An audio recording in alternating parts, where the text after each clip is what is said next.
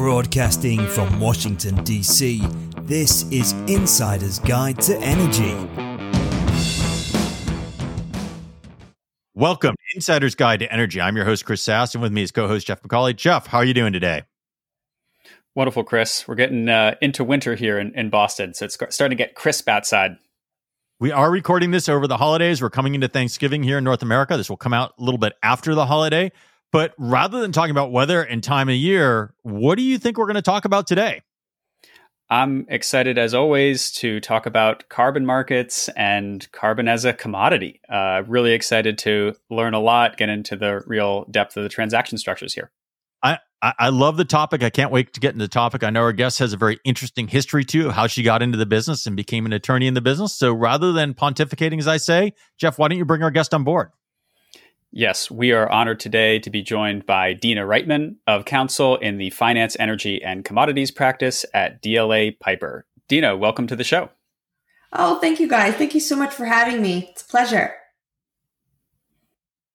So, Deanna, help us understand. I know you're coming at this from the perspective of a commodity attorney.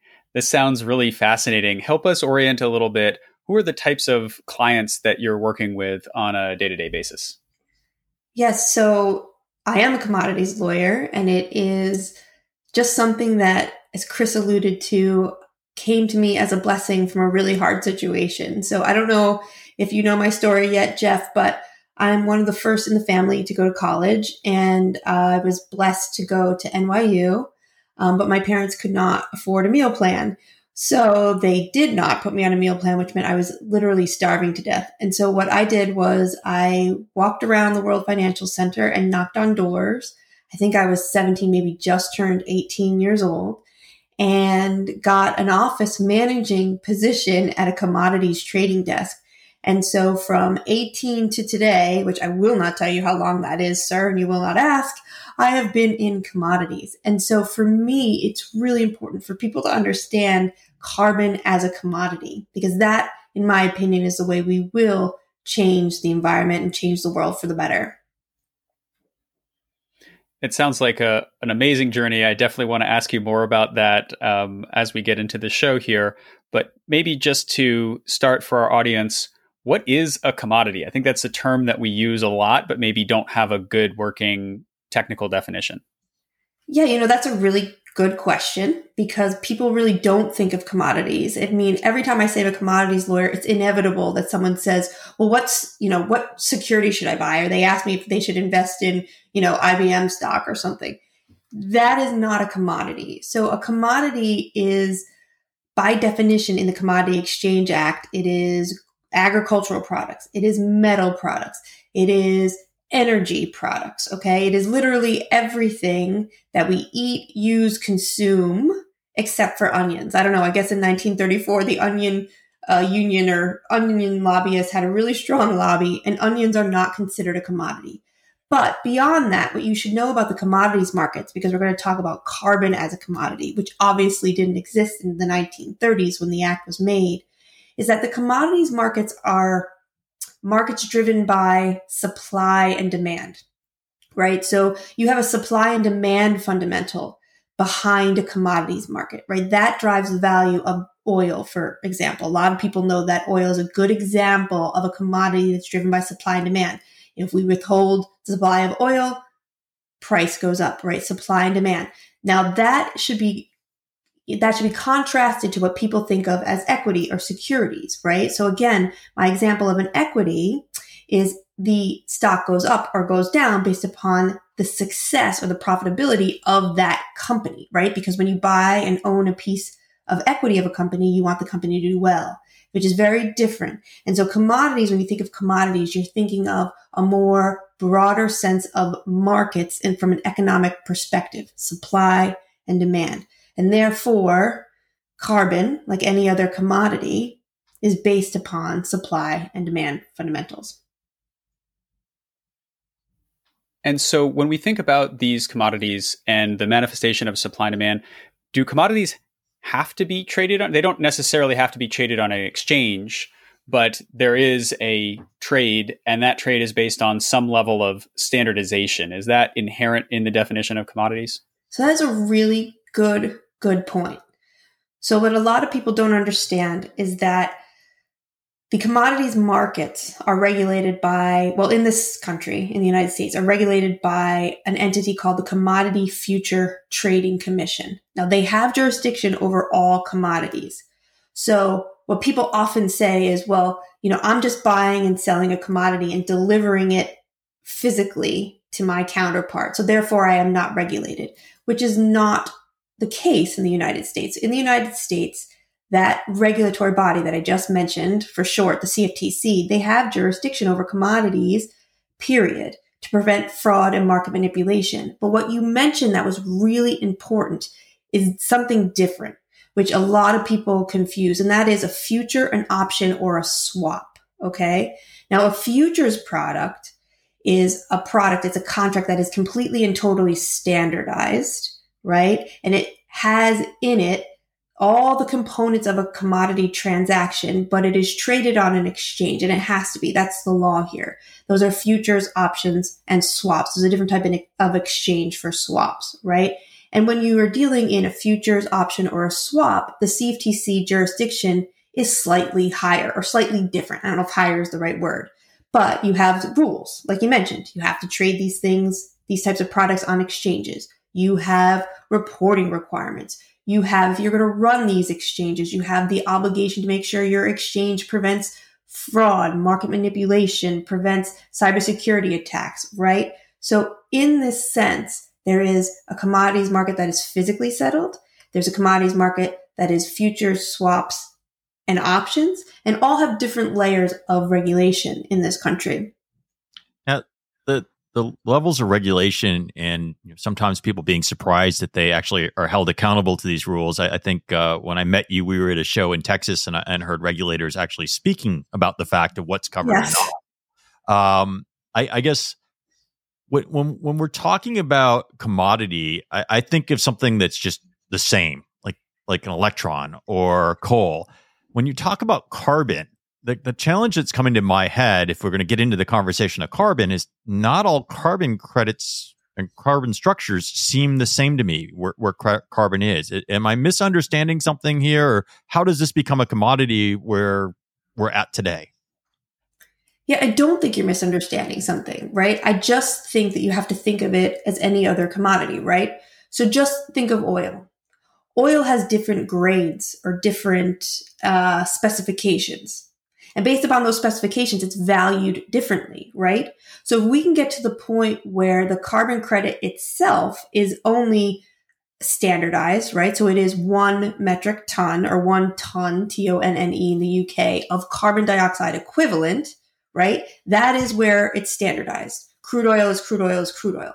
However, right? What we need to understand is that what you just said, Chris, not all carbon is created equal. Some people believe that carbon created from forests are not as valuable as carbon created from a methane capture where it's metered, right? Because one's based on a methodology where people measure and one's based on a meter. And these are, this is what we're de- developing. And this is what we're figuring out right now as we build out this carbon as a commodity market. So it's a very, very intuitive question, Chris, because it is something that we need to deal with because buyers want, you know, carbon from certain types of projects that, that are meaningful to them. So you're right. It is something we will have to address. Right. And this seems intuitive for any commodity as you zoom in. If we're using the example of crude, well, not all crude is created equal. Not, it's not even traded equally. You've got right. different trading and settlement points, Brent or um, or West WTI. Texas Intermediate, yeah. exactly. Mm-hmm. And so, to use that as analogy, do you think we're going to get uh, we're going to have sour carbon credits and light sweet carbon credits, and we'll have this own because there's a language about the quality of crude that is used, and it influences the price. Do you see that evolving on the carbon side as well, so that we resist this idea that everything has to be identical? Yeah, I do think that that is coming. I think that that is what buyers in the market want. And I think it is our job, or mine as a lawyer, to see if we can facilitate this type of market and this type of business. I have a really cheesy saying that I've put all over, you know, DLA Piper marketing material where we're using our legal skills for good, right? I said I've been doing this since I've been 18. I won't tell you how long that is, But 18 to now is a long time to be in the commodities markets. And we have to figure out how to use this skill and this knowledge of the markets for good. And we got to overcome or develop, like you said, the light and sweet or the heavy and sour, right? I don't know if it would be called that, but if we can do that, then we have carbon as a commodity and a market um, that could help the environment. Now, anytime I'm in a business transaction that has to have legal involved, it doesn't seem like it's mainstream in there, right? You talked about future contracts being a standard contract. You change them on an exchange. Um, at this point, is carbon so early that that I need to have my attorney involved every time I'm doing carbon transactions today? So it depends upon what you're doing, okay, and it depends upon who's involved. So the United States has a different regulatory regime than the UK, right? So if you plan to buy, sell, finance, um, perhaps structure a market, structure a product, and it could be offered in the United States or to a US person, you need to understand the US regulatory framework. If you're planning on doing this in the UK, you need to understand the UK regulatory framework. They have a different regulatory framework. I don't know it as well, but I've got colleagues that help me, right? They believe that credits are derivatives, right? In the States, a credit could be considered a swap, but that has to do with the overall structure of your contract. So yeah, I mean, if you're planning on buying and selling carbon credits and you're not sure, you should have a lawyer involved because what you don't want is to structure a swap, for example, in this country and, you know, then not report it or, or keep the right records. Because there are ways to structure these transactions, financings that are with less regulatory overlay. Although you have to remember there's always a regulatory overlay here because they will need to prevent fraud and market manipulation, which is incredibly broad. So, you know, don't mean to be, you know, shameless about it, but I think you need a commodities lawyer and you really need a commodities lawyer. Right. And so, Deanna, help us break this down because if I took a flight on United Airlines and I click the button that says offset my CO2 by buying, t- that's one, that's a consumer, and we can talk about whether I should or should not do that. But that's on the voluntary market versus I think what you're hinting at, which are compliance markets or tax credits. So help us break down the the different layers. Maybe start with voluntary versus compliance, oh and oh uh, how you think about those different. I didn't mean to make it sound like a compliance market because I'm really talking about a voluntary market. Okay, so if you click that button that you'd like to purchase credit or have the airline purchase credit and retire on your behalf, that again, you're right, that is voluntary.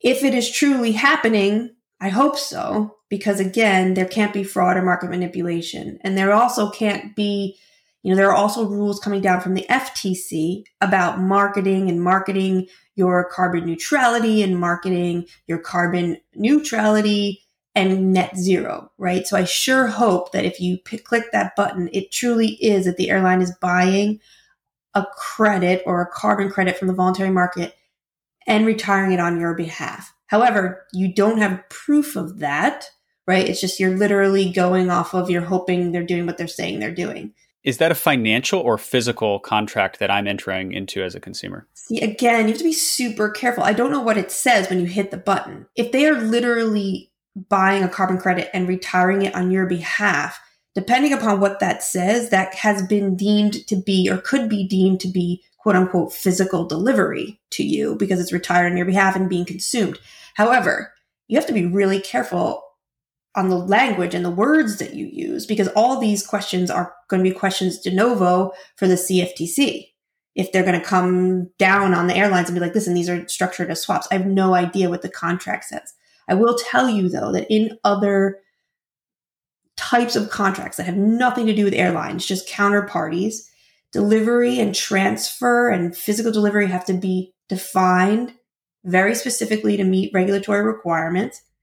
And they have to actually be intended to be physically delivered, which can be the retirement on behalf of someone else, although it has to be specifically listed. Now, I, I want to go back to your other question though, Jeff, because you mentioned the compliance markets and then the voluntary markets. And you're probably right. We probably shouldn't make a little bit of a statement as to what that is. So now compliance market is when a state or a government dictates um, the amount of carbon that you can emit. And then if you're going to go above the allowed admittance, you have to have an allowance. So on a voluntary market, they're called carbon allowances, right? You get to a supply and demand fundamental when you have a company that, you know, is able to emit less than that allowance, meaning they have some carbon to trade. And then you have another company that didn't do so well that year and emitted too much and they need those allowances to buy and sell. So that's a different market. So we should probably, you know, and we're all developing the vernacular right now. So there's nothing right or wrong here, right? But there's a carbon credit and then there's a carbon allowance. Two very different markets, two very different reasons, right? The carbon credit is the measurement of additional emission reduction below a baseline. No one is telling them that they can, oh, can't emit. They're doing it themselves and they're reducing below a baseline. And that creates that CO2 equivalent, that credit that others can buy if they want to be carbon neutral or reduce their carbon output. Did that make sense? It, it did. Can I restate that? Because I, I think that was really elegantly put. Whereas in the compliance market, there's an allowance um, above or below a regulatorily set benchmark. And so that benchmark is set by some governing body. In the voluntary market, that additionality is set against a baseline which is defined by the seller. It's not set by a governing body. It might be verified by a third party, but it's independently set baseline. So this credit, it's it's all about crediting against that delta what's the baseline or benchmark that you're comparing against, and that's the big driving factor. I think right. That well, that's definitely a really great way to put it. So the delta is the additionality, and I love that you said that. You know, having an MBA in finance with a minor in statistics, I love that you use delta. But yes, that's perfect. It's the delta. But there's a new type of carbon credit coming, and those are um, metered or scientific based. And those are going to probably rock our world in a little bit. How, I'm not sure. But that is a measurement that is scientifically measured or measured at a meter. And so um, it literally tells you how much carbon is coming out or how much carbon isn't coming out, right? So, or captured. And that's what creates the, the credit. So it's not a measurement of delta. It's, it's actually a scientifically captured carbon number. And those are, those are new and hitting the market and buyers i bet you are going to like them. Is that more in the case of something like carbon removal where you're actually taking something out of the air or out where you can meter it? Yeah um yes. You know one of the places i see this pretty often and pretty popular right now is in methane capture which is another greenhouse gas. And you capture that methane and measures how much methane's been captured and then you know uh, repurposed or used for I don't know, you name it, electricity production, right? Or, or just, you know, piped somewhere. I mean, that's a great measurement that I'm beginning, beginning to see buyers being more and more interested in that type of carbon credit. So there's still a, a baseline, but it's more scientifically measured because you can say, that carbon would have literally gone out the, the flue stack or would have been released as methane. So I'm metering that, I'm doing something else with it, and I can measure the difference. So uh, that makes sense. The, the, the carbon that we're talking about and, and the programs you're talking about, you, you said that you can't artificially change the market of things, but is there is there denominations or less and less carbon being allowed to be released each year? Is, is the goal is to remove carbon? Is that not driving the market just by regulatory compliance, saying that you know you can release this much this year? And, and is there a graduated schedule? Well, that's definitely in the compliance markets, yes. And there is a graduated schedule because we have to go back to what we mentioned in the beginning, right? Carbon as a commodity means what we're trying to create is a market driven on supply and demand fundamentals. So, yeah, the goal is in those compliant, compliance markets to continuously ratchet down the allowed admission, right? So you're literally creating demand. And then not only you creating demand, but you're almost like creating um, incentive for companies to reduce their emission below the ratcheted down allowance. So they the, the, the theory is that they will invest in technology and that they will invest in lowering their emission because they do not want to have to buy allowances on the market, which again, supply and demand fundamentals will become more and more and more expensive as the years go on because there'll be less and less available, right? So, following on that, then, I mean, there, there's some technology is, isn't going away right away, right? Although people would love to see no more hydrocarbons used, they're, they're still around for some period of time. North American gas market's still going to be here. The chemical market still uses uh, hydrocarbons for some period of time. So, are we getting towards an intersection of the cost value that maybe carbon capture or sequestration becomes more important in the business cycle? Are you starting to see us there? Are we still so early in the market that there's enough pieces of the pie that you can just go buy carbon credits today and maybe not have to implement some of these other techniques to reduce carbon? So I think we're early on in the market, Chris. I have to say we're early on. You see a lot of first movers here, and they do come from the hydrocarbon space. So I just don't believe in a solution where we won't have hydrocarbon technology or hydrocarbons involved. I'm just, it's just, sorry, I don't, I don't see it. Right. My clients, for the most part, are all over the spectrum. They're buyers, they're technology companies, but you will also know, and I will tell you that a lot of them come from the hydrocarbon space. They have knowledge, they have experience, they have drive to figure out how to reduce carbon and a lot of them have money to put towards tech. So they do. And so we can't make an enemy of the hydrocarbon industry. We need to embrace them in this space, period. We need to flip this on its head that th- that, that is a bad space to be in. It is not. They are helping drive solution.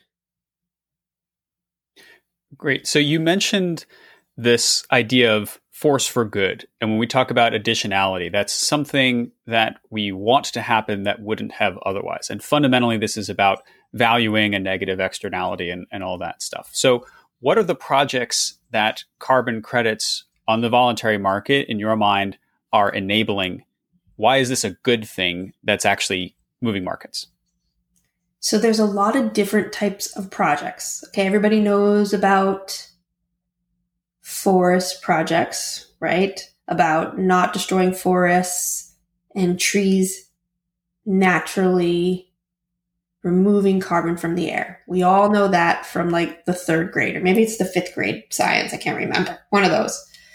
There are also other types of projects. So I've been involved in um, projects for um, the development of cook stoves in Africa, maybe like three or four projects there where um, the project itself is a manufacturing of this product that reduces carbon and reduces carbon in many uh, aspect right? Because people are given stoves they're not cutting down trees you know to burn to burn wood etc it has been my experience that these types of projects pop up in all different places. I have another project of rice farmers that you're never going to believe this, but they literally go back and use techniques from the 1400s and 1600s and it reduces carbon just by going back to basics, right? So it's a farming conglomerate of rice farmers that are reducing carbon and in and in this process they are creating this carbon reduction which is the asset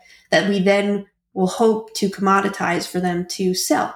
And then if they sell those credits, they're then able to have more finance come into their project to then scale and do this on a larger basis. So you see that finance will come in to scale these projects. And the more finance comes in, the more projects are be, will be able to be scaled and the more impact we'll be able to have. Great. And you mentioned uh, markets, right? And so where can somebody buy these? And then um, very conscious that there's a lot of questions. You mentioned traceability, uh, fraud, additionality, all of these things that there's a lot of buyer beware out there. So, what are the things that people should um, be thinking about as they're learning more about this market and considering purchases? Yeah, so you can buy carbon credits through registries. Okay, there's multiple, multiple registries online. You can search for these registries. You can search for the types of projects you like. You could search for the location of where the projects are. and you can buy carbon credits online through registries. And then you take these credits, you take physical delivery of these credits into your account on these registries. And then if you want to help the environment, you retire them, which means you consume them, which means they can no longer be used, right? Which means that carbon can no longer be created. And that's how you use personally, if you'd like, the voluntary carbon markets. It's expensive. There is a lot of buyer beware because you need to make sure that you are buying from a registry that is transparent one of the trends we're seeing, Jeff, is that more and more registries are thinking they need to go digital because buyers are going to want to see the traceable information about how that carbon credit is created. Because unlike oil, where you pull it out of the market, you can see it, you don't see anything.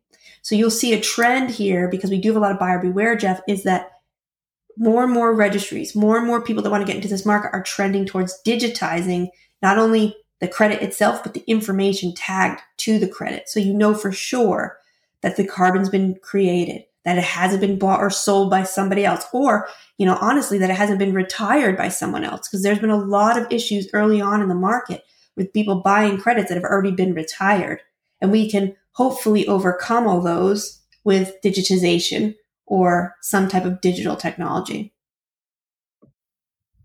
And last question on on this. So when we think about those buyers, it's not just individuals; these are corporations, and so there are corporate targets out there. I think Microsoft has was one of the ones that's gone the farthest, saying not only are we going to um, make sure that our energy consumption is from renewable energy sources, so that's more like a REC analog. REC. Not only are we going to offset our current, but we're going to go negative. We're actually going to buy emissions reductions. So when you think about the different types of either electricity uh, offset or carbon negative. What do you think is the leading strategy for corporations when they're thinking about buying these?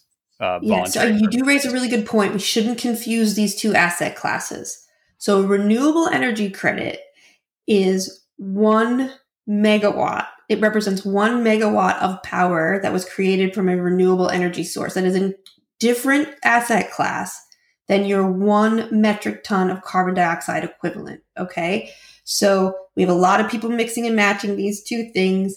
And yes, I understand that renewable energy does reduce carbon, but they are two totally different markets, two totally different asset classes. So companies that are really thinking of reducing their carbon footprint overall will have to use a mixture of RECs and carbon credits. Okay. It's not just one or the other, but it's but it's not the same thing, right? So to claim you're carbon neutral, you know, I don't know if you can use a REC to claim carbon neutrality, right? Because there are other types of, you know, that's literally your your fuel.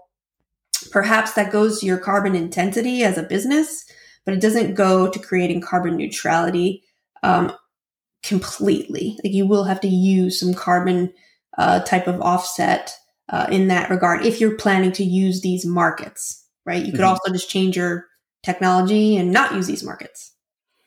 I'm hesitant to mention this particular can of worms, but when you think about EPA scope one, two, three emissions, do the carbon credits that you're thinking about relate to a particular scope or they can be used broadly or not the same thing? No, they can be used broadly. I believe they can be used broadly. I mean, we're still trying to figure all this out. And as more and more regulators get into the space we'll know what they believe as well. Like California just came out with a brand new piece of legislation outlining what they believe is the appropriate use of carbon offsets, right? You know, you have to understand there's a big school of thought out there that thinks if you really are using too many carbon offsets and then they call it offset, not a carbon credit, you really aren't doing anything to help the environment. You're just continually doing what you're doing, but then you're going to buy offsets to offset your emission, right? But so there are some governments that believe that that's not the answer. So they're going to put, like California did, they'll put caps on the amount of carbon offsets you can buy and then claim to the world, your investors, your buyers, your consumers that you're carbon neutral. So we're all still figuring this out, right? It doesn't mean it doesn't mean it's not the answer. It just means that we're going through the start of a brand new market. And and I think this conversation has shown me your passion in an understanding of carbon. Um, I want to go back to your personal journey a bit, right? So we, have we've, we've gone a good bit into carbon here. Um, how does one go from working on a trading desk or managing trading and as a university student to being an attorney focused so much on carbon? So I think that what you should know about my story is that I had to be brave, right? There was just no answer besides being brave, right? Going to NYU without a meal plan is kind of brave. Knocking on doors is kind of brave. Um, you just have to be brave. So what happens is I think that that mindset or personality trait allows people to come to me and know that they can ask questions about this carbon market, which really we don't know all the answers. And they know that I'm brave enough to be like, I really don't know the answer, but let's figure it out. Right. And that's sort of what I've been doing. And that's what's led me to so passionately focus on carbon and hydrogen and all these greenhouse gases because I know that with the years in commodities, which we will not mention again how much they are, that I can sit in a room with someone who's trying to do something, obviously to help the environment, but obviously also to make money.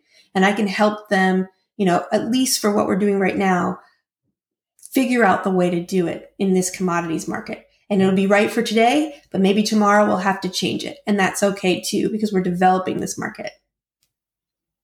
And, and, how big is the legal community around specifically carbon markets, right? So you're saying it's early. Uh, you work for one of the largest law uh, firms around.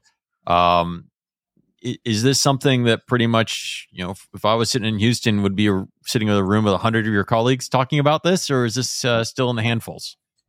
I don't know. I think that's a very good question. I think it may be uh, in the handfuls. I'm not sure. There's only a certain number of people that I see on other sides of deals.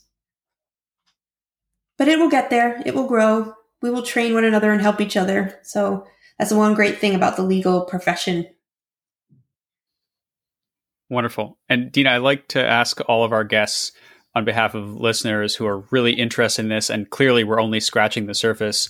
What recommendations do you have for people who are excited to learn more about this and navigate the twists and channels, uh, twists and turns of this market?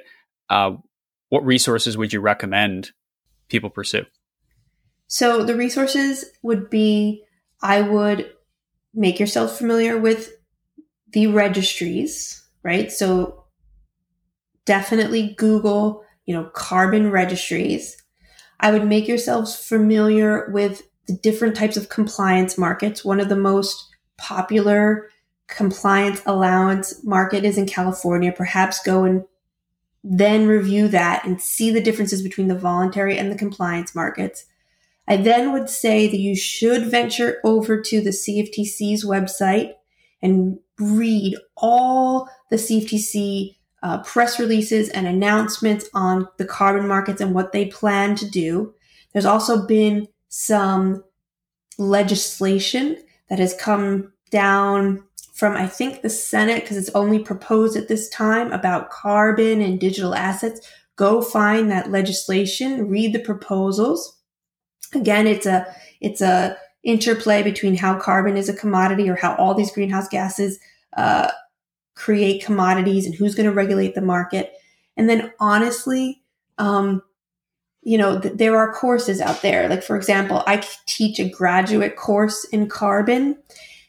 And if you want to really pursue a career here, you have to find a college that teaches or has classes in true commodities that you can then expand to a class in carbon or the carbon markets. Deanna, thanks so much. You've really been helpful here in helping us navigate through the legal, financial, and compliance issues surrounding these evolving markets. Uh, really, thank you so much. And there's a lot more that you've provided for us to learn about. Really appreciate your time today. Yes, my pleasure. Anytime for our audience, we, we hope you've enjoyed this episode. It was great to find out more about the emerging carbon markets, uh, why you might want to use an attorney when you're doing deals, and, and where it's all headed. So if you enjoyed this content, don't forget to subscribe. Check us out on our YouTube channel. Definitely subscribe there so you don't miss any of the exclusive content. And we'll see you again next time on the Insider's Guide to Energy podcast. Bye bye for now.